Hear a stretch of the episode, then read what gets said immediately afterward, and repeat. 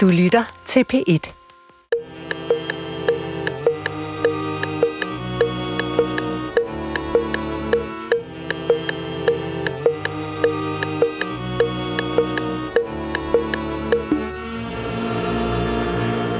Goddag, mit navn er Peter Lund Madsen, og endnu en gang rigtig hjertelig velkommen til Hjernekassen på P et. Og i dag, der vil vi, som i de gode gamle dage, lægge ud med en lille bid af en sang. Sangen er skrevet af Kim Larsen. Den bliver sunget, sunget af Søren Bernbom. Værsgo. Tag mig med til Joanna. Tag mig med, tag mig med, tag mig med. Hvis det er der, hvor man ikke bare skal passe sig selv.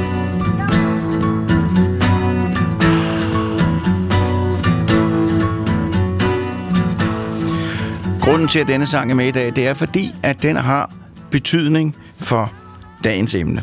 Sangen hedder Tag mig med til Joanna, og i dag der handler det om Joannahuset, som har fået navn efter denne sang. Det kommer vi tilbage til. Først vil jeg byde velkommen til aften dagens tre gæster. Hanne Warming, Jette Vilhelmsen, Amalie Georg Smistrup. Velkommen til jer. Velkommen til lytterne. Velkommen til Hjernekassen på P et.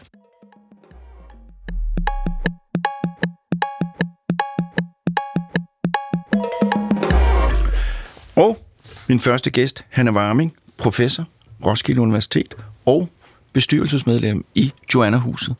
Og vil du fortælle lidt om dig selv? Ja, det vil jeg gerne.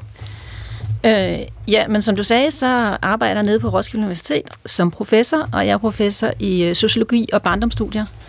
Og jeg har i hele min arbejdstid har jeg beskæftiget mig med børn og unge i udsatte positioner øh, i forskellige sammenhænge. Og den røde tråd i mit arbejde har egentlig været at undersøge, hvad det er, der øh, har givet mening og har gjort en positiv forskel i børn og unges liv, når de har været i nogle svære situationer, og også hvad det er for nogle øh, bump og udfordringer, de stødte ind i på vejen. Og kan du ganske kort sige, hvad er det for nogle ting, som er positive for børn?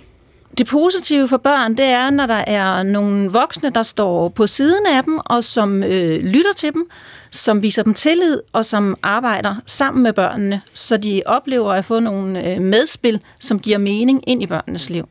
Så flytter det noget for børnene. Så derefter en, en lang periode, hvor du har arbejdet med det her, så er det en af de konklusioner på, hvad der er godt for børn generelt. Ja, ja. At det er ekstremt vigtigt, at vi lytter til børnene også og forstår, hvordan er det, de oplever de udfordringer, de står i. Og hvad er det negative så? Jamen det negative for børn og unge, det er, hvis de oplever, at de øh, bliver handlet hen over hovedet på, på en måde, som ikke giver mening for dem. Altså nogle gange kan vi jo godt handle uden at snakke med børnene, hvor det så faktisk giver mening for børnene, men når vi handler hen over hovedet på børnene og de unge på en måde, hvor de oplever, det her giver simpelthen ikke mening, det kan jeg ikke være i, eller det løser ikke de store problemer, jeg står i, så er det virkelig, virkelig svært for de børn og unge.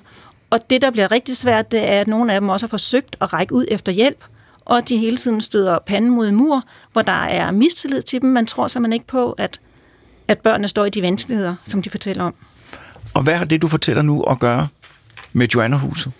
Jamen, det var jo det, der fik mig til øh, for mange år siden at tænke, der er simpelthen brug for noget andet. Øh, jeg havde mødt så mange børn og unge, som havde oplevet netop at støde panden mod en mur, øh, som måske levede på gaden, som måske sofasurfede, som var i nogle anbringelser, eller var derhjemme. Og hvad det er sofasurfe? Sofasurfe, det er, at øh, man bor hos venner, sådan måske en... en nat hos en ven, øh, og får lov til at sove på deres værelse, eller på sofaen, eller hvor det nu er, så hos en ven. Altså man forsøger at, at få nogle steder at sove, når man ikke kan være derhjemme, eller på sit anbringelsessted. Så det er sådan en øh, måde at undgå at gå helt på gaden, som de heldigste af dem kan. Øhm, og så havde jeg også mødt nogle børn og unge, som rent faktisk ikke endnu havde rakt ud efter hjælp, men som stod i nogle meget, meget vanskelige situationer, men som grundlæggende ikke vidste, hvor de skulle gå hen med deres problemer, og måske heller ikke troede på, at de faktisk ville blive lyttet til, fordi når de bare havde prøvet en lille smule, så lukkede det sig omkring dem. Øhm, og jeg fortalte, øh, jeg har holdt foredrag om det i forskellige sammenhænger, var blandt andet også inde i Børns Vilkår, hvor jeg holdt et oplæg om det. Og de erfaringer, og den frustration over, at, at børnene blev svigtet, den resonerede rigtig meget med, hvad man også havde oplevet inde i Børns Vilkår, både på børnetelefonen, men også med bisidderordningen, at her var der nogle børn og unge, som vi svigtede i vores velfærdssamfund, og også nogle børn og unge, som vi ikke fik øje på. Øhm, så det var mit første møde med blandt andet Jette, som også sidder her i dag, og det blev nok anledningen til, ikke lige med det samme, men efter nogle år, at Jette også rakte ud til mig og spurgte, kunne du være med på det her? Og det gav så meget mening for mig, fordi det er det, jeg havde set igen og igen i min forskning, og i øvrigt også i andres forskning på området. Og hvordan startede I så Joannahuset? Jamen, vi startede Joannahuset med, og vi var en, en gruppe, hvor vi blandt andet var nogle fagpersoner på området med forskellige faglige baggrund, og så var der nogle øh, unge voksne, som havde oplevet nogle af de her ting også selv, og hvor vi sad og drøftede, hvad er det så, der skal til? Og hvordan skal det se ud, og hvordan kan vi gribe det an? Så vi drøftede værdigrundlag, vi drøftede praktisk organisering, vi drøftede, hvordan kan vi få det op at stå øh, rent økonomisk? Hvordan skal det hele se ud? Og da vi så havde siddet i nogle år og gjort det, så startede vi op. Og så blev der ansat en leder ja. af Joannahuset. Og den leder hedder Jette Vilhelmsen, er det korrekt? Det er rigtigt, ja. Og det er min næste gæst, Jette Vilhelmsen, socialrådgiver øh, og leder af Joannahuset. Vil du også fortælle lidt om dig selv her til start? Ja, det vil jeg rigtig gerne. Jamen, jeg tænker, at det er relevant at sige, at som du også siger, jeg er uddannet socialrådgiver, og det blev jeg tilbage i to tusind, så det er, det, det er fireogtyve år siden. Og øhm, jeg har, øhm, ligesom Hanne, sådan under ja, hele min rejse som socialrådgiver, så har jeg, øhm, så har jeg beskæftiget mig med børn og unge og, øh, og familier. Øh, første øh, job, jeg fik, det var i Københavns Kommune, øh, i en børnefamilieafdeling, Øh, hvor jeg sad som myndighedssocialrådgiver. Øhm, og så har jeg ellers været forbi øh, Københavns Amt, dengang der stadig var amter og statsforvaltningerne, da de øh, kom til. Og så blev jeg i to tusind og syv ansat i Børns Vilkår. Og hvad er Børns Vilkår? Jamen, det er jo en privat organisation, øh, og øh, hvad hedder det, på det på daværende tidspunkt var det jo en mindre organisation. Jeg tror, jeg blev ansat som nummer nitten. Øh, I dag er det jo en meget stor organisation, øh, og øh, dengang, altså, at børnetelefonen jo det sådan helt centrale, altså det, at børn og unge havde et sted, hvor de kunne ringe ind. På daværende tidspunkt var den ikke døgnåben, det er den jo i dag. Men, men der blev jeg ansat som socialrådgiver, og var den, der ligesom skulle sikre altså socialfagligheden på, på børnetelefonen, der sad jo frivillig og, og tager den. Og så det helt særligt, der skete i den periode, det var, at børn og unge fik ret til at få en bisidder, og det blev skrevet ind i serviceloven. Og, og der var Børns Vilkår en af, hvad hedder det, jeg tog det initiativ og, og startede bisidderkorps op. Øh, og det var simpelthen på baggrund af de henvendelser, vi fik på børnetelefonen, at det, at børn og unge henvendte sig til børnetelefonen, og der fortalte om, hvor alene de stod øh, i, øh, i at skulle række ud til det system, som øh, skulle hjælpe. Og, øh, kan kan ja. du give nogle eksempler, altså nogle tænkte øh, generelle eksempler på, hvad det var for nogle problemer, du fik øjnene op for via børnetelefonen? Jamen, øh, det var det her med, når, når børn og unge, den fase, hvor børn og unge selvstændigt rækker ud efter hjælp, i særligt de sådan helt altså de svære øh, problemstillinger. Man siger, børn ringer jo til børnetelefonen om alt, lige fra kæreste til ensomhed og øh, til mobning. Og, men så var der den gruppe af børn og unge, som, som rækte ud også efter hjælp til og, øh, altså det at være i en familie med, med vold og altså andre overgreb og sådan, altså større svigt. Og, øhm, og der, der oplevede vi at, øh, at høre, kunne høre, at der børn står meget alene i det. Og det, at øh, på børnetelefonen er der også meget fokus på at tale med børn omkring deres rettigheder. Øh, og børn, øh, altså, det blev meget tydeligt for mig også, at børn ikke kender til, at de har rettigheder, og de kender ikke til, hvad det er for nogle rettigheder, og så det, også det at kunne blive støttet i at bruge deres rettigheder. Så det, du fik ja. øjnene op for, det var, at der var nogle børn, som ja. havde nogle forfærdelige sociale vilkår med druk og vold i hjemmet, som egentlig stod ret alene, mm. øh, som egentlig stod ja. uden øh, nogen retningslinjer for, hvad gør jeg så? Øh, hvem skal jeg tale med? Hvad skal jeg gøre? Ja, præcis. Og det var sådan, og så var der også noget andet, jeg sådan for første gang egentlig som social, der har jo alligevel været socialrådgiver i en, i en del år, øh, men det her med at tale om børn, øh, altså gadebørn, altså det gjorde man ikke sådan rigtigt på det tidspunkt. Det har man måske gjort tidligere tilbage i, øh, i halvfemserne, øh, men øh, på derværende tidspunkt, der, øh, der, der blev jeg i hvert fald første gang sådan rigtig opmærksom på, at øh, når vi gik til møder med, med børn øh, i kommunen og var bisidder, at øh, når, jeg, når vi så forlod det her barn og tænkte sådan, hvor går du hen? Øh, og, og ligesom Hanne også talte om, altså det med sofasurfing, det blev sådan meget tydeligt for mig, at, at, at børn sådan fra dag til dag egentlig skulle øh, finde ud af, jamen, hvor skal jeg sove i nat? Øhm, og også indimellem, når det stod værst til, altså brugte gaden. Og det er jo, hvad hedder det, øhm, det er jo en, en langt de fleste børn har jo et, et trygt hjem, men man kan sige, den her gruppe af børn og unge, som jo så også, kan man sige, ikke har et, en tryg base, øh, det blev meget tydeligt for mig. Og hvor gamle var de her børn? Jamen, det var helt fra omkring øh, tolv år og op efter, men sådan primært omkring tretten-fjorten års alderen og op efter. Så der var ja. og er børn i Danmark, tolv, tretten, fjorten, femten år, som ja. simpelthen noget sted at bo? Nogle gange bor på gaden. Hvad betyder det at bo på gaden? Ja, man kan sige det der med, at de har ikke noget sted at bo. Det har børn jo, fordi de er registreret. De har altid en, øh, registreret en adresse, så derfor det der med at tale om hjemløshed, det er ikke noget, det gør man om, om voksne.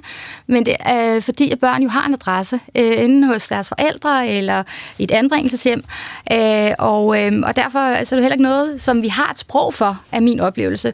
Så, så, men det her med, ja, at børn jo øh, i praksis, i praksis øh, kan opleve ikke at have et trygt hjem. Fordi der, hvor deres folkeregisteradresse ja, ja. er, der er det ikke til at holde ud at være. Det er ikke et sted, de kan holde ud at være, nej. Og så begynder de jo kan man sige, at være søgende i forhold til først måske at bruge det netværk, de har, altså kammerater, øh, familiemedlemmer. Øh, og det netværk kan jo så godt slides, hvis man igennem lang tid har sovet på sofa eller på et, et børneværelse hos en, en, en ven. Og så begynder de at finde alternativer, måske øh, mindre trygge steder. Og hvad kan det være for eksempel? Øh, jamen det kan være at være, øh, sove udenfor, altså at sove på legepladser eller i skure eller i parkeringskælder eller i S-tog, hører vi også. Det kan også, vi har også i, i Joannahuset har vi stiftet bekendtskab med sådan noget evighedsfester. Altså det at gå til fest og blive faktisk i, i fremmed hjem, eller drikke sig så tilstrækkeligt fuld, som man får lov til at sove, øh, crashe øh, i, i, i en lejlighed, øh, hvor man faktisk måske slet ikke øh, kender nogen. Og, øh, og så... Øh, Kan, har vi, ser vi også, altså det her med at tage, være mere og mere risikovillig, altså også at sove hos fremmede, øh, og i dag kan man sige, at det her med at være på, på nettet og møde øh, mennesker øh, via forskellige øh, altså chat og, og, øh, og, ja, og andre øh, sociale medier, at øh, det ligger, kan der ligge en stor risiko i også, hvis man, hvis man er øh, så sårbart et sted. Så der er børn i Danmark, som virkelig er i en sårbar position, for de kan ikke holde ud at være hjemme, ja. og alternativet det er... Øh, selvfølgelig nogle gange meget, meget farligt. Ja. Og hvad var det så, der gjorde, at du øh, ja. kom ind i, i, i, i Joannahus-historien? Ja, altså, jeg, jeg, altså som sagt, så, så, så tror jeg, at det startede øh, særligt der øh, i min tid i Børns Vilkår, og så blev jeg ansat som, øh, som underviser på socialrådgiveruddannelsen, og øh, jeg blev lektor der i socialt arbejde, og så startede jeg med at, at tage en master på Aalborg Universitet, og der fik jeg noget tid til at dykke ned i det her felt, øh, og blandt andet rakte ud til, til Hanne og nogle af de andre, der, der, der stiftede foreningen og sammen og, og nedsatte bestyrelsen. Så der øh, begyndte vi for alvor, da vi ligesom rykkede sammen den her gruppe og, og beskrive det her, og, og, så, øh, og så handle på det. Ja, og så lykkedes det der i to tusind og tyve at kunne, kunne åbne huset. Og hvordan gør man i praksis? Man skal jo have nogle penge, og man ja, skal have nogle lokaler. Ja, man skal... ja. Ja. Men helt praksis, så var det jo altså det at stifte foreningen sammen og nedsætte bestyrelsen. Og, øh, og som Hanne også sagde, jamen, så var det jo en gruppe af fagpersoner og personer med forskellige erfaringer. Øh, også, hvad hedder det, øh, min øh, gamle øh, leder for Børns Vilkår, øh, daværende direktør Dorte Lysgaard, øh, og som havde erfaringer med også at, at drive en organisation. Og, så der var jo brug for mange forskellige kompetencer. Øh. Hvor fik I pengene fra? Jamen, øh, i starten så havde vi faktisk ikke øh, så mange penge. Der var det frivilligt arbejde. Øh, og så var der jo det her med, med Tag mig med til Joanna, altså Kim Larsen sang, det var faktisk Lisa, som sidder i bestyrelsen, som fandt på, at det skulle hedde Joannahuset, og så rakte vi ud til Himmelblåfonden, altså Kim Larsens fond, hvor Anne-Marie Hellyer sad også. Jeg er faktisk i tvivl om, den er ved at lukke ned fonden, men vi rakte ud til Anne-Marie Hellyer, og hun... Hun havde vidset om, at der var en lejlighed på Christianshavn, som stod top, og hun, som hun sagde, så hvor, hvor skulle det ellers ligge end lige på Christianshavn, øh, hvor alle vi skæve eksistenser øh, har, kommer fra. Og, øh, og hun hjalp med at åbne døren til, til, til menighedernes hus på Christianshavn, hvor Joannahuset ligger i dag, og øh, så øh, fik vi også en donation. Øh, det var en af de første donationer, øh, og så gik vi i gang med at række ud til, til virksomheder og fonde, og, øh, og fik... Øh, nogle af sådan mindre fonde og, og virksomheder med på, at det her det var en, en vigtig opgave, og øh, så rækte vi også ud til politikere, og øh, på daværende tidspunkt øh, fik vi øh, kontakt med Laura Lindahl, som øh, på det daværende tidspunkt var i Liberal Alliance og sad i Folketinget, og, øh, og hun synes, at hun blev meget overrasket over, at det ikke fandtes, og sagde, at øh, det ville hun tage videre øh, til forhandlingsbordet, og øh, så lykkedes det faktisk allerede der i to tusind og atten, tror jeg det var, at de forhandlede en pulje på plads på det daværende satspulje. Så røg det ud, fordi at i to tusind og nitten besluttede man så, at satspuljen ikke skulle være der længere, og så gik der noget længere tid. Men i to tusind og tyve øh, blev der så udbudt en pulje med en bekendtgørelse, så der er jo nogle meget klare rammer for os, hvad det er, Joannahuset skal, øh, og hvad det er for nogle rammer, vi skal operere indenfor, øh, også juridisk, øh, og, øh, og på en forsøgsordning, fordi i dag har børn og unge ikke på lige fod som voksne ret til ophold på et krisecenter. Det er simpelthen en forsøgsordning lige nu. Og, Men det, man ja. gør, hvis man gerne vil starte noget, det er, ja. at man samler nogle folk, der ved noget om det, ja. præsenterer en god idé, øh, og får så øh, i, i stigende omfang samle midler sammen, og så kan man ja. så ende på finansloven. Ja, øh, ja. Og først ja. midlertidigt, og sidenhen ja, måske ja. i længere tid. Ja. Ja. Men altså, som Laura siger, det har jo været et grundigt arbejde, som du også er inde på, Hanne, ikke? At vi har jo virkelig øh, tænkt os rigtig godt om i forhold til, hvad er det for et fundament, øh, Joannahuset skal stå på, både kan man sige, et, meget, altså et værdigrundlag og et øh, børne- og ungesyn, øh, som er noget af det, som, som du, Hanne, beskæftiger dig rigtig meget med. Så sådan det her med at have et meget åbent altså, grundlag for, øh, hvad det her det skal drives på. Det har ja. været vigtigt for os. Jette Vilhelmsen, vi kommer tilbage til dig, men vi skal også hilse på Amalie Georg Smistrup, kandidat i pædagogisk sociologi, socialfaglig medarbejder i Joannahuset. Og hvis du nu kort skulle, skulle karakterisere Joannahuset, hvordan vil du så gøre det? Jamen, altså vi plejer jo at sige, at Joannahuset er et sted, hvor man ikke bare skal passe sig selv. Det er sådan en form for slogan, vi har også lånt fra, fra Kim Larsens sang. Jeg tænker jo, det er vigtigt at have den overskrift, at Joannahuset er et krisecenter for børn og unge. Og Joannahuset er et sted, hvor børn og unge selv vælger at henvende sig, når de står i en situation, hvor de har brug for noget rådgivning og vejledning til, hvordan de skal håndtere de problemer, de står med i deres hverdag. Ja, og hvis du også skal fortælle lidt om dig selv, mm. og hvordan du endte som medarbejder i Joannahuset. Mm. Jamen, som du siger, så har jeg en kandidatuddannelse i pædagogisk sociologi. Og, lidt og hvad er det for noget? Pædagogisk sociologi, ja, det er jo et helt program for sig selv. Ja, nærmest. Men vi laver til en lille... Ja, ja, men det er at øh, kigge på... Altså, pædagogisk sociologi, det er at beskæftige sig med, hvordan samfundsstrømninger påvirker socialisering og opdragelse af børn og unge. Det er sådan den helt korte version. Ja. Og kan du give mm. et eksempel? Ja, det kunne for eksempel være, hvordan påvirker det børn og unge, hvordan det system, sociale system, vi har indrettet øh, for børn og unge, hvordan påvirker det børn og unges evne til at mestre deres egne problemer. Det kunne være en problemstilling, ja. man, man ja. beskæftigede sig med. Godt. Mm. Så må du gerne gå videre. Ja, mere fortæl om mig selv. Ja. ja. Jeg blev uddannet i to tusind og atten og har i mange år arbejdet med, med børn og unge på forskellige måder. Jeg har arbejdet med børn og unge, der var vokset op i misbrugsfamilier ude på Vestegnen. Jeg har været i Grønland og rejst rundt og arbejdet med unge deroppe. Og så har jeg arbejdet i Sex og Samfund, blandt andet med at sætte børn i stand, eller unge mest i stand til at kæmpe for seksuel og reproduktiv sundhed og rettigheder. Så jeg har arbejdet primært med øh, det her med at sætte børn og unge i stand til at bruge deres rettigheder, kende deres rettigheder, øh, men også meget handlingsorienteret. Ja, mm. og hvordan kom du ind i Joannahuset? Jamen, udover at have arbejdet øh, i Sex og Samfund, så har jeg siddet i den politiske ledelse i Ungdommens Røde Kors i nogle år. Øh, blandt andet som næstforperson for landsorganisationen. Og i den forbindelse, der mødte jeg Jette, øh, som var i gang med at starte Joannahuset. Og som var ude at finde opbakning øh, hos andre børn- og ungeorganisationer til, at det her var en god idé. Og det synes vi jo på det tidspunkt. Det synes jeg jo på det tidspunkt. Og så begyndte jeg at tale med Jette også meget om det politiske arbejde, der var knyttet til at starte Joannahuset. Og så begyndte de at slå stillinger op, og så skrev jeg til Jette, om jeg ikke skulle søge sådan en. Og så gjorde jeg det, og så blev jeg ansat. Og hvad er dit arbejde? Jeg er socialfaglig medarbejder, og det betyder, at øh, jeg er på gulvet, kan man sige, øh, tre dage om ugen. Og hvor på gulvet, det er, at det du, er at være på vagt. Du møder øh, børnene jeg, og de unge? Ja, jeg er ja. inde i huset. Øh, dag, aften, nat, weekend, og hvornår det nu, hvornår det nu er brug for det. Øh, og så tager jeg imod de børn og unge, der kommer. Jeg laver rådgivning og retshjælp. Jeg går med børn til møder. Og så er jeg en del af den omsorgsopgave, der også ligger inde i Joannahuset, og visiterer også børn til husly. Godt. Og hvad laver du så de andre dage? Der laver jeg sammen med Jette vores politiske arbejde. Så vi har et ret stort politisk stykke arbejde knyttet til Joannahuset.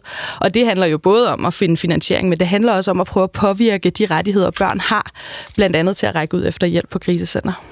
Godt, vi skal lige have en jingle. Mm.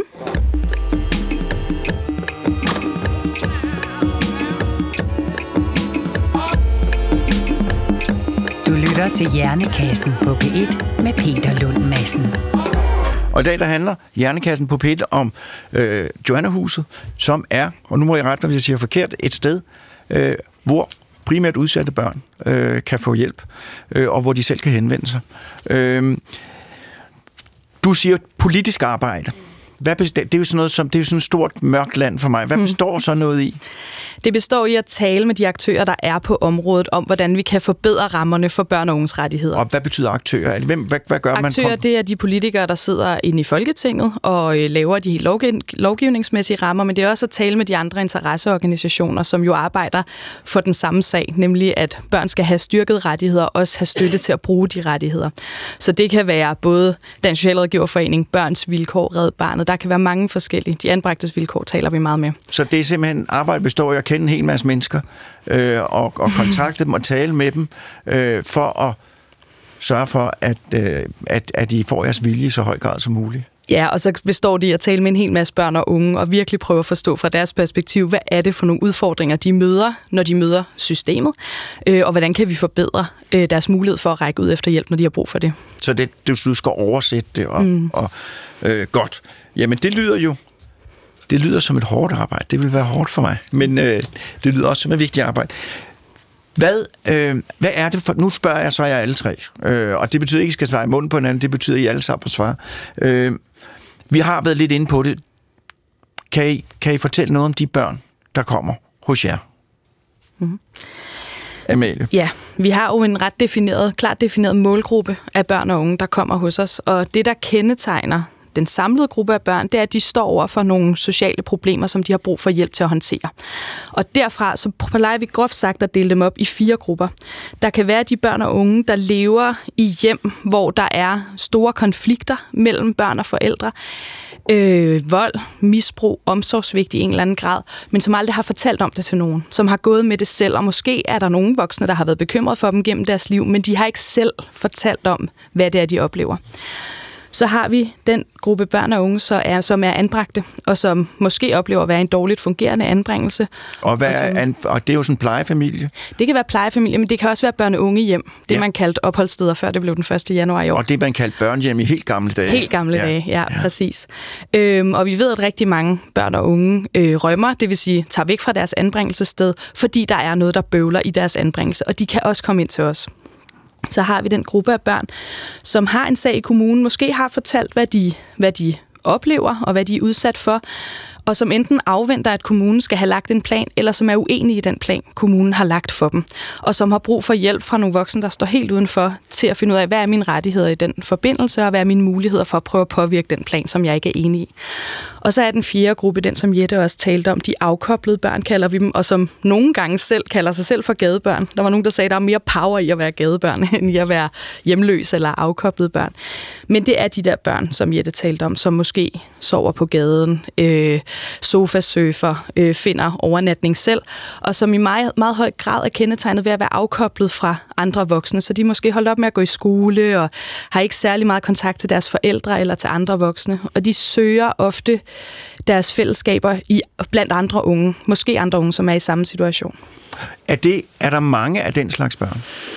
Og det er jo, hvad, hvad er mange, men altså, har man en fornemmelse af, hvor mange der er? Det er jo ikke noget, der bliver talt så meget officielt, og det er jo også noget af det, vi prøver at tale om. Der er ikke på den måde hjemløshed blandt børn og unge, ikke noget, vi har et særligt godt sprog for, hverken i videnskaben eller politisk set. Det, det er begyndt at komme, oplever vi, men vi kan sige fra vores egne erfaringer, at hver tredje unge, der henvender sig i Joannahuset, lever i en form for hjemløshed. Så det er jo en ud af tre af dem, der henvender sig hos os, og vi har haft næsten syv hundrede henvendelser, unikke henvendelser fra børn og unge i de tre år, vi har eksisteret. Så der er... Der de er, findes. Ja, de findes. Jette, hvad, hvad, hvad kan I gøre for de børn, der henvender sig til hos jer? Ja, men først og fremmest så tænker jeg, det hele det her åben dør-princip. Øh, altså Joannahuset er et sted, der har åben fireogtyve syv året rundt. Øhm, og det at være en fysisk dør, man kan, kan gå ind af... Øhm, Det er utrolig vigtigt, for vi ved, at øh, altså opsporing af, af sociale problemer er noget, som øh, vi bøvler rigtig med, øh, meget med som samfund. Der er rigtig mange børn og unge, som går under radaren. Så det her med at være et sted i den fase, hvor børn og unge på eget initiativ øh, rækker ud, er utrolig vigtigt for Joannahuset. Og så det at være et sted, hvor altså det her tilløb kan se meget forskelligt ud. Det er noget, vi er meget opmærksom på, og det har mange forskellige ansigter. Det er, når børn og unge står i svære øh, kriser eller kriselignende situationer. Så først og fremmest så er det at være et, øh, et rart sted at komme hen. Øh, så vi, Joannahuset er et hus, der er hvad hedder det, indrettet sådan efter hjem, med hjemlige rammer. Øh, vi har... Ja, inden vi åbnede, har vi øh, rådført os med børn og unge, altså om, hvordan skulle det her sted se ud.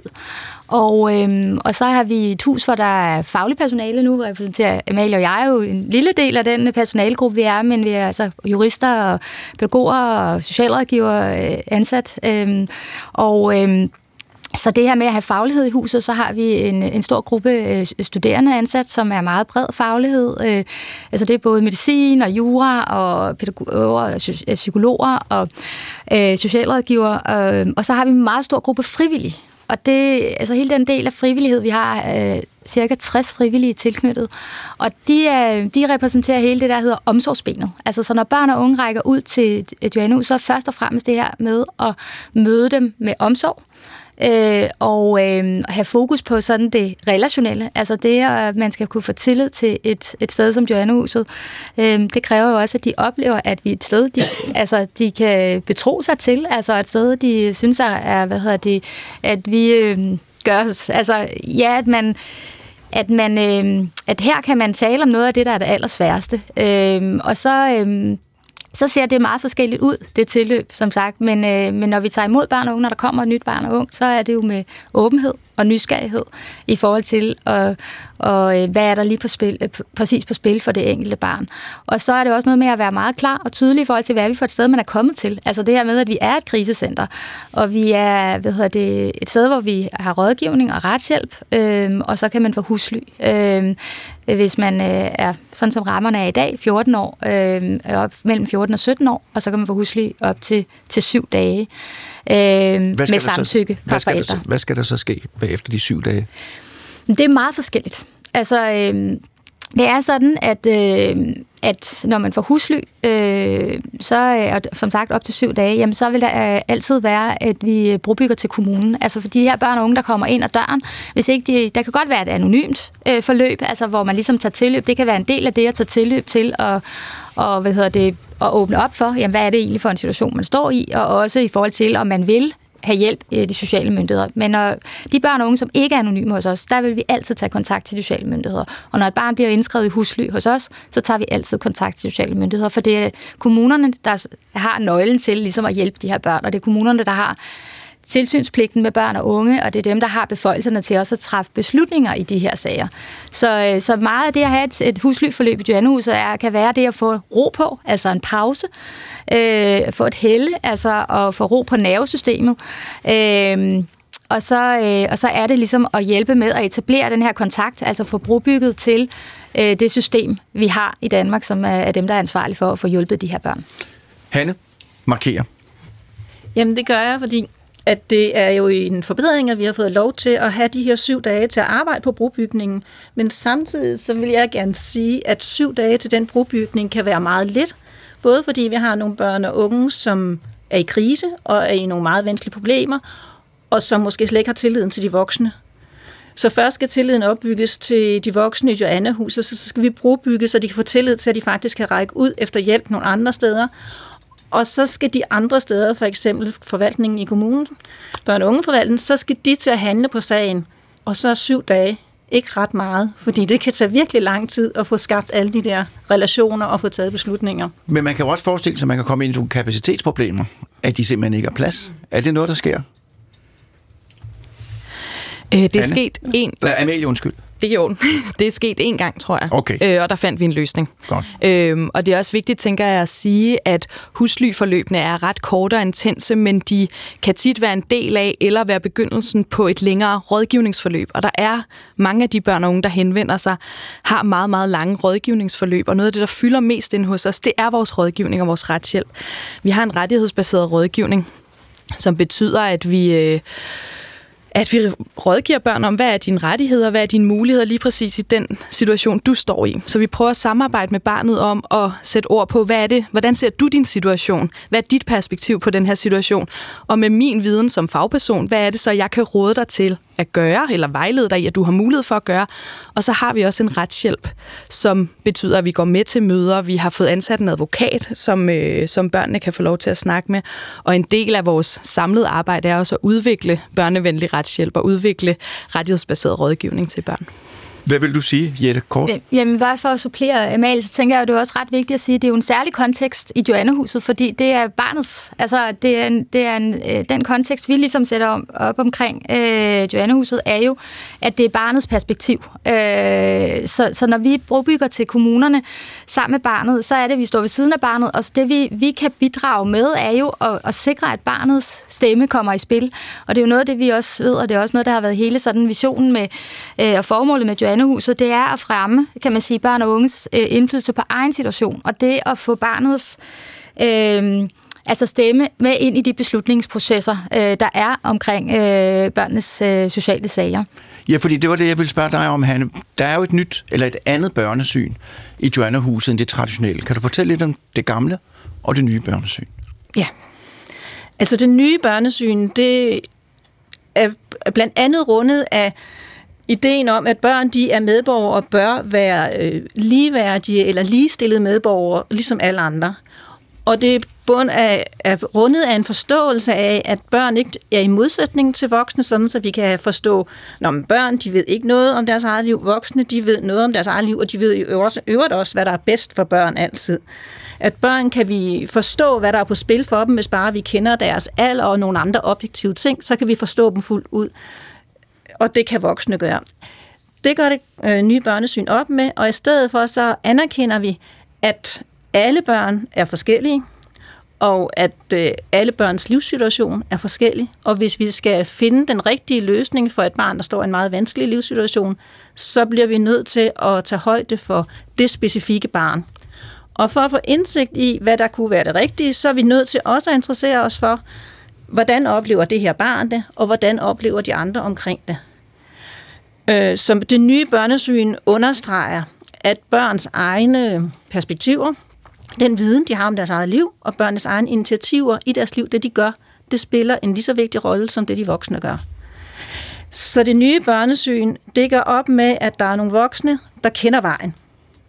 Og at hvis bare vi har nok generaliseret viden, eller nok teorier, eller nok forskning, så ved vi, hvad der skal til, når et barn står i en vanskelig situation. Det er noget, der kan være nogle gode hypoteser, nogle gode redskaber, men de skal bruges med ydmyghed, hvor vi også inddrager børnene og de unges egne perspektiver og den viden, de har om deres eget liv.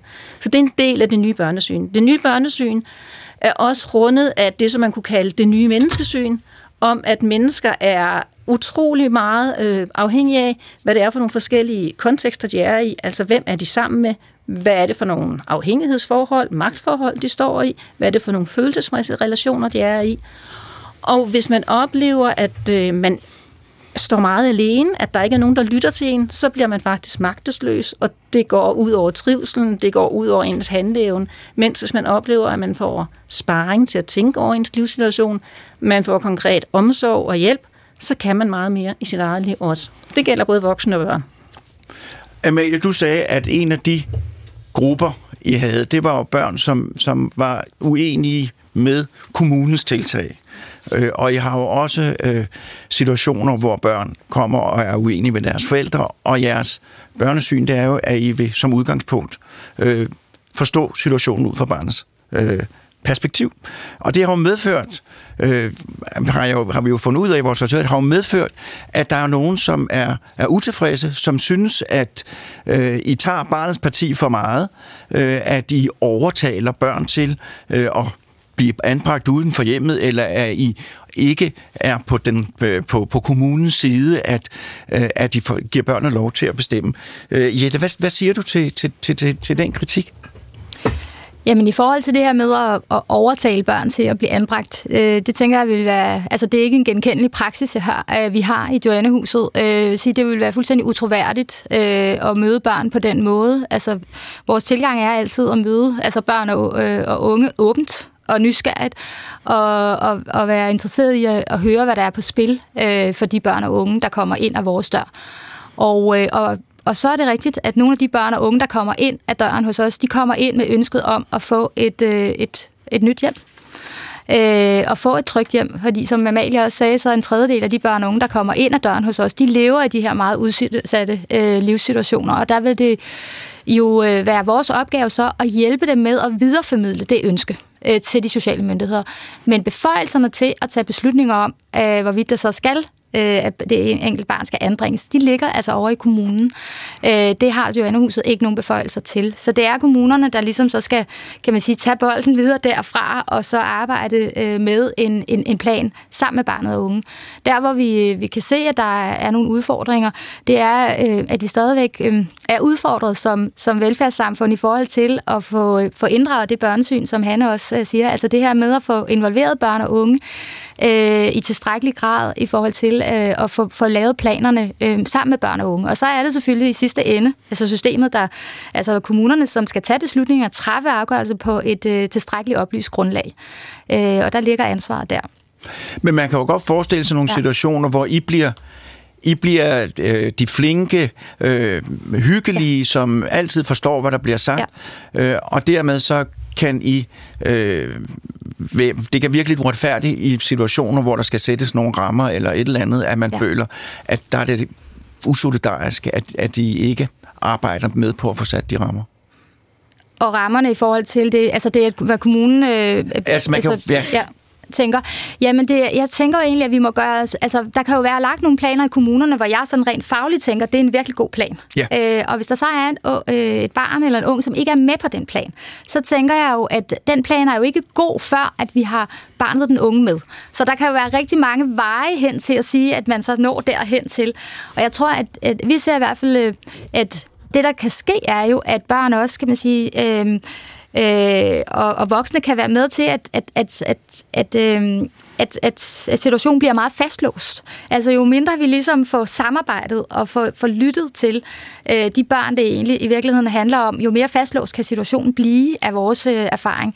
Så øh, jo mere man ligesom også er åben for og i mødekomme og møde barnet og den unge lige præcis der, hvor de er, øh, jo, jo større sandsynlighed er der også for, at man kan få lagt en god plan sammen af, af, af vores erfaring. Hvad siger du, Amalie? Det er ikke vores erfaring, at børn tager på krisecenter for sjov. Vi har sådan set ikke henvendelser fra børn og unge, hvor vi ikke tænker, at det giver rigtig god mening, at du kommer ringet på vores dør. Så det er rigtig vigtigt at sige, at en stor del af vores arbejde er brobygning. Det, Joannahuset er løsningen på, at du akut har brug for et sted at være. Og Joannahuset er løsningen på, at du har brug for noget rådgivning om din situation, og brug for støtte til at håndtere den situation, du står i. Men Joannahuset er ikke en livslang løsning, kan man sige. Så derfor er brobygning en meget stor del af vores arbejde, og i langt de fleste tilfælde, så vil det være det sociale system og myndighederne, vi brobygger til og hjælper barnet med at blive kompetent til at indgå i et samarbejde med sin, med sin socialrådgiver i kommunen, for eksempel. Der er også enkelte tilfælde, hvor vi siger, den problemstilling, du beskriver for os, den er bedst løst ved, at du får noget, nogle samtaler over hos Headspace, for eksempel. Eller ved, og hvad er Headspace? Headspace er en rådgivning for børn og unge, øh, hvor du kan komme ind og, øh, og få snak om alt det, der bøvler, alt det, der er svært, og, og de er jo meget, meget kompetente til at håndtere, når børn og unge rækker ud efter hjælp med det, der bøvler mere psykisk, eller hvad man skal sige. Og det vil også være nogle gange, hvor vi siger, at det, du har brug for, det er et værested. Du har brug for en madklub at komme i, hvor der er nogle venner til dig. Øhm, det er bare meget sjældent, at det afgrænser sig kun til de behov. Jeg tror, at det, at vi kalder os krisecenter, er noget, som børn og unge er helt med på, hvad det betyder. Godt, vi skal lige have en jingle. Du lytter til Hjernekassen på P et med Peter Lund Madsen. Og Hjernekassen på P et handler i dag om Joannahuset. Øh, og øh, det var Amalie, der var ved at tale. Blev du færdig? Ja. Det gjorde for nu. Godt. Jamen, så er det Hanne. Ja. Og det var, fordi du nævnte det her, Peter, med, at det kan jo virke øh, virkelig vanskeligt for en kommune, hvis lige pludselig så man har fundet en god løsning, og så kommer barnet i Joannahuset, og så er barnet ikke med på den løsning, så begynder der at komme modstand. Og det er klart, sådan er der nogle kommuner, der oplever, men der er også nogle kommuner, der siger, hold da op, nu får vi øje på noget helt andet, og, og tager den hjælpende hånd, som vi i virkeligheden gerne vil give i forhold til at gøre det, som lovgivningen jo også siger, som du var inde på, Jette, at det faktisk, der skal arbejdes sammen med børnene og de unge omkring det her. Og det oplever vi faktisk, at der er flere og flere, der får øje på, om der kan faktisk være det her samarbejde med huset. Vi står der ikke som modpart over for hinanden, og ikke som en kritikpart over for kommunerne, men snarere som nogen, der gerne vil støtte børnene i at komme på banen. Og det kan vi på en anden måde, end kommunerne selv nødvendigvis kan, så vi kan spille en anden rolle ind i det her. Og det vi også oplever, det er faktisk, at der er flere og flere fagpersoner, som siger til de børn og unge, de har kontakt med, I skulle prøve at kontakte Joannahuset. Så det kan være en kontaktperson, det kan være en, faktisk også en rådgiver, og det kan være en lærer. Ja, du vil sige noget, Amalie? Ja, at det er også det her med børns uenighed, oplever vi kan bøvle enormt meget. Altså det, som Hanne også siger, det der med, at man kan sidde som socialrådgiver i kommunen eller som forældre og have en oplevelse af, at barnet er gået med og gået med og gået med. Og det hører vi jo også fra børn og unge. De forbliver loyale over for deres forældre i enormt lang tid, også efter de har rakt ud efter hjælp. Og nogle gange siger det også, det er så overvældende at være til de møder, så jeg siger faktisk bare ja, men jeg hører ikke helt, hvad der bliver sagt. Sådan er der nogen, der har det. Og lige pludselig så kommer de ind til os, som du siger, Hanne, og så er der faktisk kun plads til dem og kun plads til deres perspektiv. Og dem hjælper vi så med at formidle. Vi taler også med barnet om, at det ikke er dig, der kommer til at bestemme alene, hvad der skal ske her, men vi vil opfordre alle voksne omkring dig til at samarbejde med dig om gode løsninger. Men det er ikke sådan, at vi fortæller børn, det du siger nu til din kommune, det er det, der kommer til at ske. Men vi kan sætte dem i stand til at håndtere det med at formidle sit perspektiv, og så også prøve at samarbejde med de voksne omkring sig omkring, hvad der kunne være en god løsning. Er det noget, I oplever, at der tit er et problem, at der ikke bliver hørt efter børns perspektiv, at der bliver truffet beslutninger, valgt løsninger, som, som ikke er forklaret, formidlet, forstået? Jette? Ja, det er et velkendt fænomen. Altså, det er noget, der fylder rigtig meget i debatten. Altså, på det her område, på børne- og ungeområdet, vi har lige fået en, en ny lov her fra første i første fireogtyve, barnets lov. Og der har det jo været omdrejningspunktet. Altså, det med, altså, hvordan bliver vi bedre til på det her felt at få involveret børn? Øh, så, og det børne- og ungesyn, som du også øh, taler om, Hanne, med det nye børnesyn, det er faktisk skrevet direkte ind i, øh, i barnets lov. Så, så det er et velkendt fænomen. Det er rigtig mange undersøgelser, der peger på, at øh, vi ikke øh, i tilstrækkelig grad øh, får involveret børn og unge. Og det, så, så, så det er ikke et, et fokus, øh, Joannahuset øh, står alene med at have. Hanne?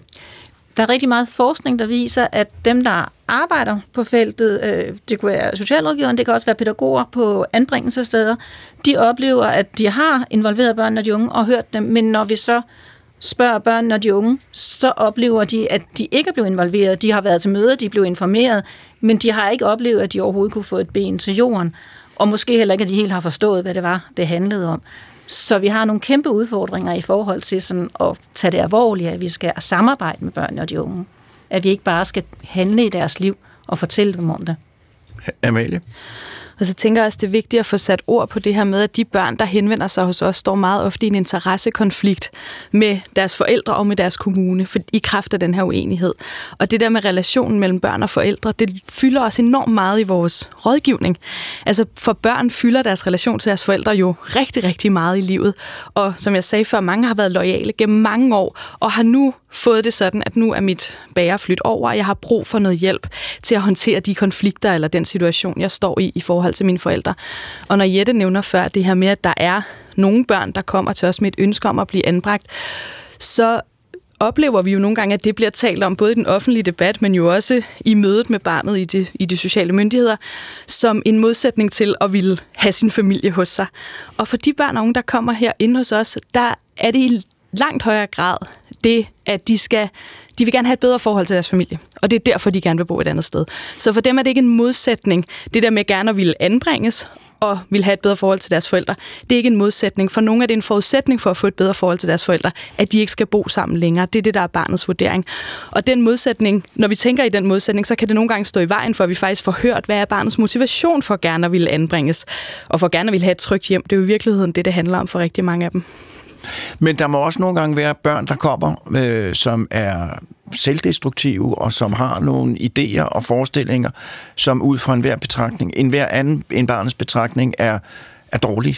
Hvad gør man i sådan en situation, Amalie? Jamen, det er jo et dilemma, vi støder på. Det her med børn, for eksempel psykiatriske diagnoser, der henvender sig. Der ja. tror jeg, det er rigtig vigtigt at holde fast i, at de børn har lige så meget ret til rådgivning som alle andre børn. Og selvfølgelig skal vi tilpasse vores rådgivning efter, hvad det er, vi møder hos det enkelte barn, også når det er psykiatriske diagnoser. Men der kommer vores brobygning jo igen i spil. Altså, vi er fagpersoner, som brobygger enormt meget til andre. Vi ringer til psykiatrien og spørger, jeg har brug for noget sparring her omkring den her unge. Vi taler åbent med den unge om vores bekymringer og vores tvivl.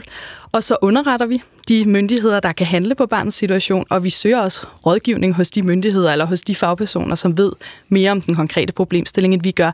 Men jeg tror, det er farligt at, at gå ned ad en vej, hvor man tænker, at børn med psykiatriske diagnoser, for eksempel, eller med misbrug eller selvskade, ikke skulle kunne få rettighedsbaseret rådgivning, for de er jo i høj grad også udsatte, også for omsorgssvigt. Hanne? Ja, og det handler helt grundlæggende om børn-ungesyne og menneskesyne, at vi kan ikke sådan sortere, at der er den her gruppe af børn, unge og mennesker, som vi kan tro på, og, og som kan ved det bedste om deres eget liv, og så har vi en anden, som falder ved siden af, og som er utroværdig, og som handler destruktivt for sig selv. Jeg tænker, at øh, rigtig mange af os kan genkende os selv, at i nogle situationer, så handler vi ikke efter vores eget bedste. Og så var der måske nogle andre, der kunne have taget over og, og bestemt på vores vegne, men det er ikke det samme, som at vi ville ønske, at de sådan bare havde gjort det, og at det ville have styrket os. Det, der styrker os, det er, når vi får omsorgen, og det, der styrker os, er, når der er nogen, der lytter og arbejder, samarbejder med os. Og det gælder uanset, om man er tosset. Er tosset, ja. eller, eller hvor tosset man er, for måske er vi alle sammen det tossede. Ja. Nej, men det er jo fuldstændig, det, der vil jeg bare lige sige, der er jeg jo fuldstændig enig, fordi jeg har jo arbejdet i psykiatrien, og der kan jeg jo se, øh, at man kan se lyset slukke i folks øjne, når de taler med en person, som ikke hører efter. Mm. Øh, og, og du siger mindst, der stod hun af, eller der stod han af. Øh, og, og det er jo fuldstændig almenmenneskeligt øh, behov. Mm. Øh, og, det, og det er jo også godt, du siger, det at være tosset, eller sindssyg, eller hvad man kalder. Altså, det betyder ikke, at man er en helt anden slags menneske. Det betyder bare, at der er nogle ting, der fungerer på en anden måde, men, men man er jo menneske på samme måde. Og det er jo noget af det smukke ved at arbejde i psykiatrien, at, at man kan arbejde lige netop med det der. Øh, du vil sige noget, Amalie, og så er det, så er det dig, Jette. Jeg tænker, det, der er rigtig vigtigt at sige også i forhold til det her, det er, at det er voksnes ansvar, at det bliver en god oplevelse for børn at række ud efter hjælp. Så selv hvis børn ikke kan overskue konsekvenserne af, hvad de sætter i gang ved at række ud efter hjælp, så må det være alle voksne omkring barnets ansvar, at det bliver en god oplevelse for dem at bede om hjælp. Hvad siger du, Jette? Ja, jeg vil sige, at, at, at vi har øh, i forhold til huslydelen, der, øh, der står der i, øh, i, øh, i vores tilladelse fra Socialtilsynet Hovedstaden, at vi, må, vi kan ikke indskrive børn og unge med svære psykiatriske øh, diagnoser øh, og med svære øh, misbrugsproblematikker. Og det er jo altid en... En, en hvad hedder det, konkret vurdering, hvornår det ligesom, hvornår er det det? Altså, hvornår bliver det for en så svær problemstilling? Og der er det, som, som Amalie også sagde, der, der rådfører vi os jo med øh, altså eksperter, altså med psykiatrien, vi rækker ud til psykiatrien, vi har supervisorer tilknyttet, som arbejder, altså psykologer, og, som arbejder inden for psykiatrien, øh, så vi, vi gør meget ud af ligesom at, at, at søge råd øh, og vejledning der, hvor vi øh, ligesom øh, kommer til kort. Øh, og så er det også vigtigt, synes jeg, at sige, jamen det er også her, det, øh, altså vi møder kritik. Altså det her med, skal et barn, der ligesom har en diagnose, kunne opsøge Joannahuset? Og der, der, der vil vi, som Amalie også siger, holde fast i, at børn, der, der har diagnoser, har også ret til at få rådgivning og retshjælp. Øhm, og, men vi kan også se, at det er de på forløb, der nogle gange også bliver svære. Altså fordi det kan også være diagnosen, der gør, at vi også får, altså det også kan blive et svært forløb hos os. Så det er nogen udefra kan opleve som, hvad har de gang i inde i Joannahuset, og hvorfor ser det her forløb sådan ud? Så hvis man, ligesom, altså hvis man kiggede indenfra hos os, så vil det også være noget af det, som nogle gange kan gøre, at, at, at, altså at den diagnose måske kan, kan være med til, at vores forløb også bliver et svært forløb inde hos os. Kan du give og, et eksempel ud. På et svært forløb? Jamen det kan være, øh, altså, at brobygningen ikke lykkes. Altså det kan være, at, øh, altså, det kan være for eksempel, at øh, de mennesker, der er omkring barnet, øh, det kan være kommunen, eller det kan være nogle forældre, tænker, jamen det barn skal ikke være, altså få hjælp i Joannahuset. Og det barn insisterer på at sige, jamen jeg vil gerne have hjælp, øh, jeg vil gerne have noget rådgivning, jeg vil gerne have noget retshjælp. Og vi, t- og vi tænker, jamen det her barn skal jo også have hjælp, og vi skal ligesom på en eller anden måde få parterne til, at de forskellige aktører til at, at tale sammen og få samarbejde med det her barn. Og det kan blive et langt forløb det her med, fordi det her samarbejde ikke opnås. Altså det kan være et forløb, der bøvler, og så kan det se udefra se ud, som om vi forsøger at holde på det her barn. Og vi har ikke nogen interesse i at holde på nogen børn. Vi har interesse i, at, børn, at det lykkes med, altså Brobygningsarbejdet lykkes, og samarbejdet lykkes. Vi modtager i gennemsnit et nyt barn hver anden dag, så vi kan man sige, vi har, vi har kun interesse i, at de børn og unge, der kommer ind hos os, opnår nogle gode samarbejder med de øh, forskellige parter, der, øh, der har øh, ja, en, en rolle i de her børn. Og det er jo både familie, altså det private netværk, men også det professionelle netværk. Og så kan der være situationer, hvor parterne står så langt fra hinanden, og I ikke kan bygge bro, ja. øh, og der kan I ende med at blive opfattet som, som, som part i konflikten, ja, øh, ja, som en del af problemet. Det er korrekt, ja, og dem, der ligesom øh, er med til at konfliktoptrappe. Øh, og der har vi ligesom, øh, altså det har vi meget hurtigt øh, set, at det her, det, det at bruge sine rettigheder, og det er ligesom som barn og ung også, at få den positionering, altså og mere selvbestemmelse, at det, det er noget, der ligesom er konfliktstof, øh, og det har vi taget meget alvorligt. Og det har gjort, at vi også har rakt ud til Özlem Cekic, øh, som jo har startet øh, den forening, der hedder Brobyggerne, øh, Center for Dialogkaffe. Og vi, har, vi uddanner os øh, i, hos Brobyggerne, øh, og vi søger råd og vejledning der, fordi at vi er helt bevidste om, at det her, det skal vi, det skal vi være dygtige til. Amalie? Nogle gange tror jeg også, vi skal tænke over, hvad alternativet havde været for de børn, der går ind til os. Fordi for langt de fleste af de børn, som kommer ind til os, hvor det bøvler rigtig meget, der kan være sådan en... Hvad, kan du give igen et tænkt eksempel på bøvler rigtig meget? Ja, det, det, kan være, ja, det kan være en ung, som er anbragt på et øh, misbrugsbehandlingshjem, øh, og skal have noget misbrugsbehandling, og måske er rigtig uenig i, at vedkommende skal være der. Det kunne være sådan et forløb, der kunne komme til at bøvle rigtig meget. Så kan det være, at, øh, at den unge løber væk fra, øh, fra der, hvor hun bor, og så kommer hun ind til os, fordi hun har brug for noget hjælp, hun synes, det er så urimeligt, at hun skal være på det misbrugsbehandlingshjem. Og der kan det nogle gange øh, godt bøvle, og så kan vi, så kan vi møde sådan en øh, opfattelse hos både de sociale myndigheder, og måske hos anbringelseshjemmene også om, hvis I nu lukkede døren, så vil hun jo gå tilbage til sit anbringelseshjem. Og det er jo ikke det, vi altid oplever øh, og hører fra de børn og unge, for der er rigtig mange miljøer derude, der gerne vil tage imod de børn og unge, som voksne i systemet ikke vil samarbejde med. Hvad kan det være for nogle miljøer? Vi bor i nærheden af Christiania, kan ja. man sige, og der er Der er mange voksne på Christiania, der gerne vil tage imod de børn og unge, som ikke vil være derhjemme, om det så er et anbringelseshjem eller hjemme. Og hvad er det for nogle? Er det kriminelle grupperinger, eller hvad er det for noget? Ja, det kan det sagtens være. Ja. Mm. Så på den måde tænker jeg ikke, at børn nødvendigvis øh, bliver mindre udsatte af, at vi skulle lukke døren ind i Joannahuset. Og vi lukker jo ikke døren for de børn og unge, der henvender sig. Men vi kan godt opleve, at nogen tænker, hvis I nu sagde nej til, at hun kunne komme ind, så ville hun jo gå tilbage, så ville hun være presset tilbage. Og der møder vi jo børn og unge med meget power og med meget selvbestemmelse, øh, som ikke altid, hvor alternativet ikke altid var at gå tilbage til der, hvor de voksne havde bestemt, de skulle bo. Er der stadig børn i København og Danmark, øh, som sover på gaden, som er overladt til sig selv, som ikke har nogen venner? I nikker, det er radioen, I skal tale. Hvem vil tale? Det vil Hanne. Jamen, det vil jeg gerne. Jamen, det er der jo helt klart. Altså, der er stadigvæk børn, som øh, er på gaden. Det kan være børn, som ikke har, endnu ikke ved, at Joannahuset eksisterer, og det kan også være børn og unge, som har så dybt en mistillid til at række ud og har så dårlige erfaringer med systemerne, som også tænker, at Joannahuset er bare et system i blandt mange andre. Så vi har dem stadigvæk, selvom vi har et Joannahus. Så det handler også om kommunikation og at få, hvad, hvad er Joannahuset, og hvad andre mennesker siger om Joannahuset. Men de er der stadigvæk, og de er der ikke kun i København, men de er der i hele landet. Min oplevelse trods alt, men den er baseret på stort set ingenting, men min oplevelse er, at det i gamle dage i halvfjerdserne, firserne, halvfemserne, der var det mere farligt. Der var flere børn, som gik for lud og koldt vand, end der er nu. Er det rigtigt?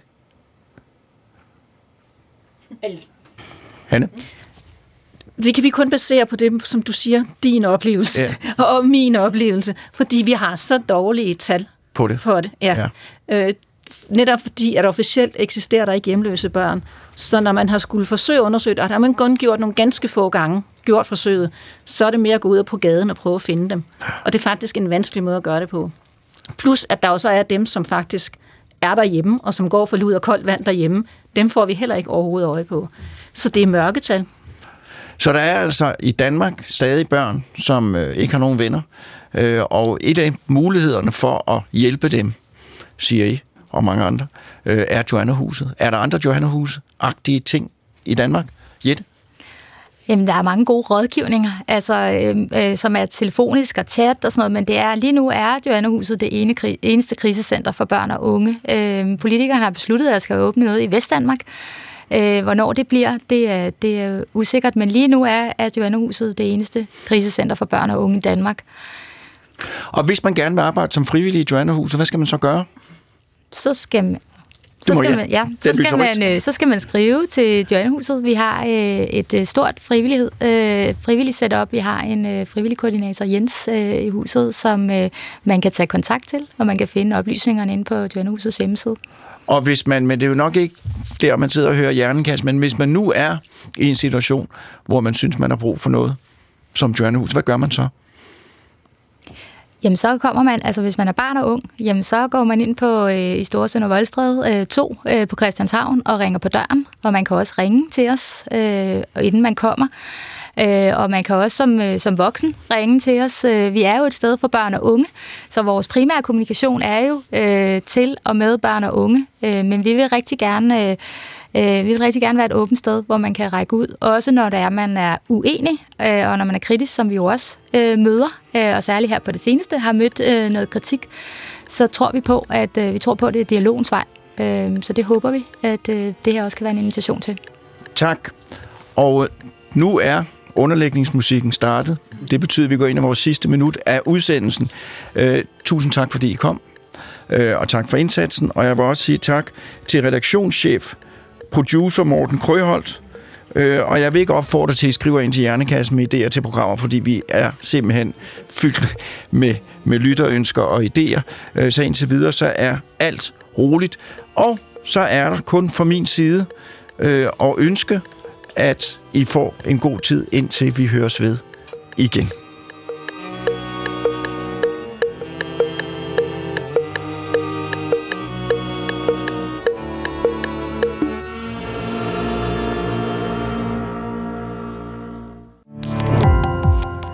Gå på opdagelse i alle D R's podcast og radioprogrammer. I appen D R Lyd.